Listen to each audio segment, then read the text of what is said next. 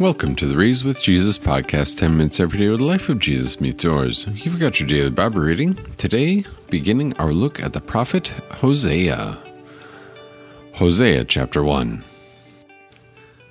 The word of the Lord that came to Hosea son of Beeri in the days of Uzziah, Jotham, Ahaz, and Hezekiah, the kings of Judah, and in the days of Jeroboam son of Joash, the king of Israel when the Lord first spoke through Hosea, the Lord said to Hosea, Go, take for yourself an immoral wife and children produced by sexual immorality, because the land has been committing flagrant immorality, turning away from the Lord.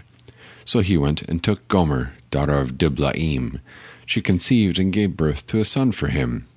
The Lord said to him, Name him Jezreel, because in a little while I will inflict punishment on the house of Jehu for the blood of Jezreel.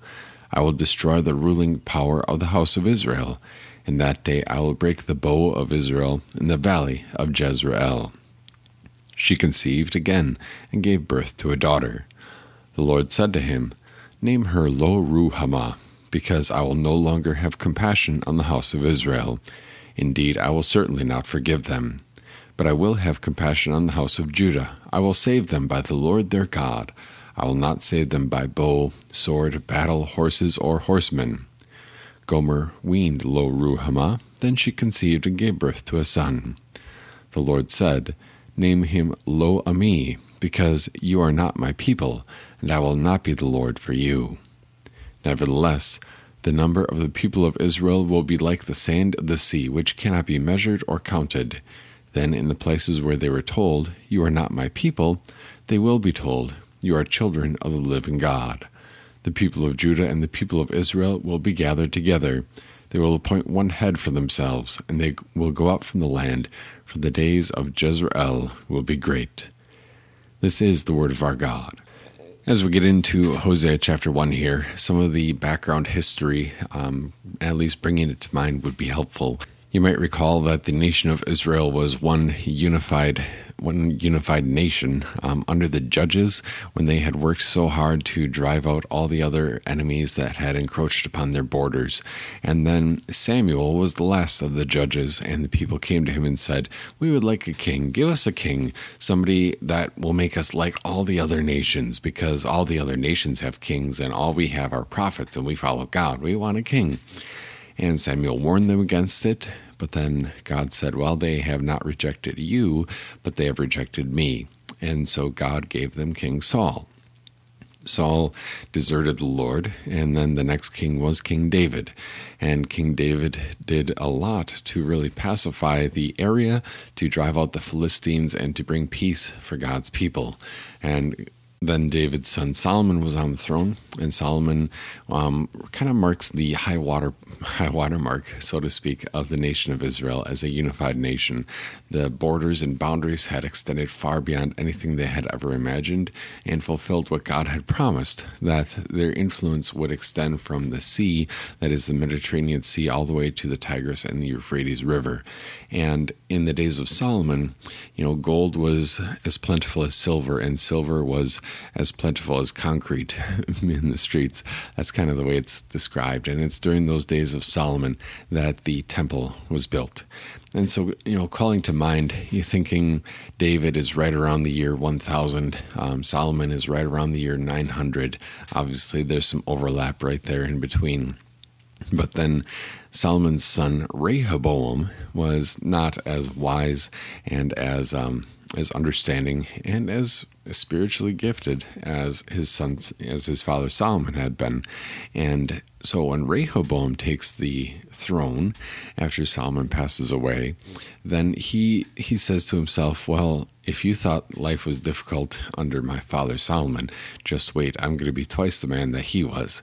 And the nation of Israel rebels. The ten northern tribes break off into the kingdom of Israel, the two southern tribes break off into the kingdom of Judah, and then that ten northern tribe kingdom of Israel never again really comes under the influence of a godly king. And really, from the start, the first king of the northern kingdom of Israel, builds two shrines, one at the northern border and one at the southern border, so that the people of Israel would not have to exit his country in order to worship. And it's not a good idea because it doesn't end well. And so that was, you know, right around, I don't know, 850, 875. Um, and now here we are roughly 100 to 150 years after the split between the northern kingdom and the southern kingdom, we've got the prophet Hosea.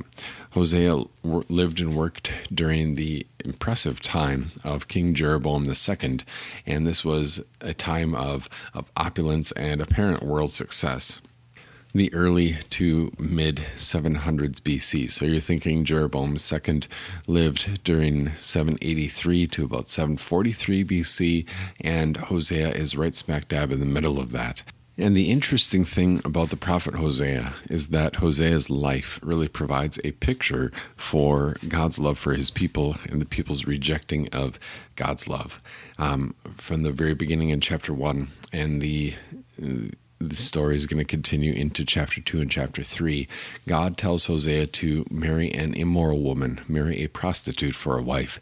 And the relationship between Hosea and Gomer is going to be emblematic of the relationship between God and his people. As 2 Kings chapter 17 puts it, they went after false idols and they became false. They rejected God's decrees and the covenant he had made with their fathers and the warnings that he had given to them. They followed worthless idols and themselves became worthless. They imitated the nations around them, although the Lord had ordered them, Do not do as they do. And they did the things the Lord had forbidden them to do. That is from 2 Kings chapter 17, verse 15. Um, and that's kind of picked up in the Concordia Self Study Commentary by Werner Franzmann. And that phrase, that statement, they went after false idols, and they became false. The people had deserted the Lord for Baal or they went limping on with two different opinions, as in the days of Elijah. You think of Elijah and the showdown with the prophets of Baal on Mount Carmel, and that was really worse because as they worshipped their Baal and they and they went through the motions of worshiping, worshiping the Lord, they could lull their conscience with the idea that they were still worshiping the Lord, although in a modified form, when they paid their devotion and their worship to the calves of Samaria and Dan, and then they Baalized their own worship of the Lord. And it's because of this that the Lord was very angry with Israel, as the book of Second Kings chapter 17 tells us. And here in Hosea, especially when we get out to chapter 13, we have some of the most vivid and intense um, statements of law that we have in the entire Old Testament. But the most distinctive note of Hosea is that he lives out this portrayal of the God who loves when all possibility of loving has rightly ceased the God who loves again when we get to chapter 3, um, the God who forgives the unforgivable, the husband who takes back the the cheating wife and forgives her. Um, that's chapters one, two, and three. The father whose heart recoils within him, whose compassion grows warm and tender for the wayward child. The healer who hurts in order to restore with compassionate skill and with a love that does not die, because it is the love of God and not the love of man it's completely natural that Jesus would again then quote from the prophet Hosea when he gets to Matthew chapter 9. When Jesus was having dinner at Matthew's house, many tax collectors and sinners came and ate with him and his disciples.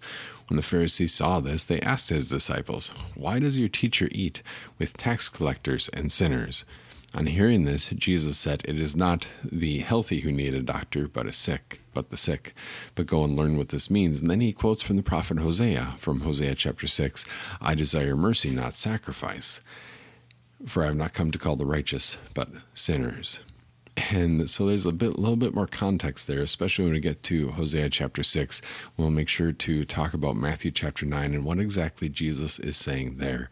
But the vivid portrayal that we have here in the prophet Hosea is of a love beyond understanding. God's love, which loves even when it looks for all possibility and all rightful, all rightful claim for love have ceased. A love that loves a world in open revolt even as that world loves the satanic lie that they don't need a savior. And it is this love, this love of the one true God, who will portray for us the even greater, more intense love of our Savior, who willingly died on the cross, a love beyond love. Thanks so much for joining us here at the Raised with Jesus podcast. Tomorrow we'll get into Hosea chapter 2, and Hosea chapter 1, 2, and 3 kind of work together as a unit because we've got the full discussion of Hosea and Gomer and the children and their names and what this all means, especially as they play out in Hosea's life. And I want to thank you for listening to us here at the Raised with Jesus podcast. I know you have lots of listening options, um, especially when you're talking about podcasts and audiobooks and YouTube and the like. But I'm glad that you've taken 10 minutes today to spend with us and talk about Hosea and some of the background. God bless your day.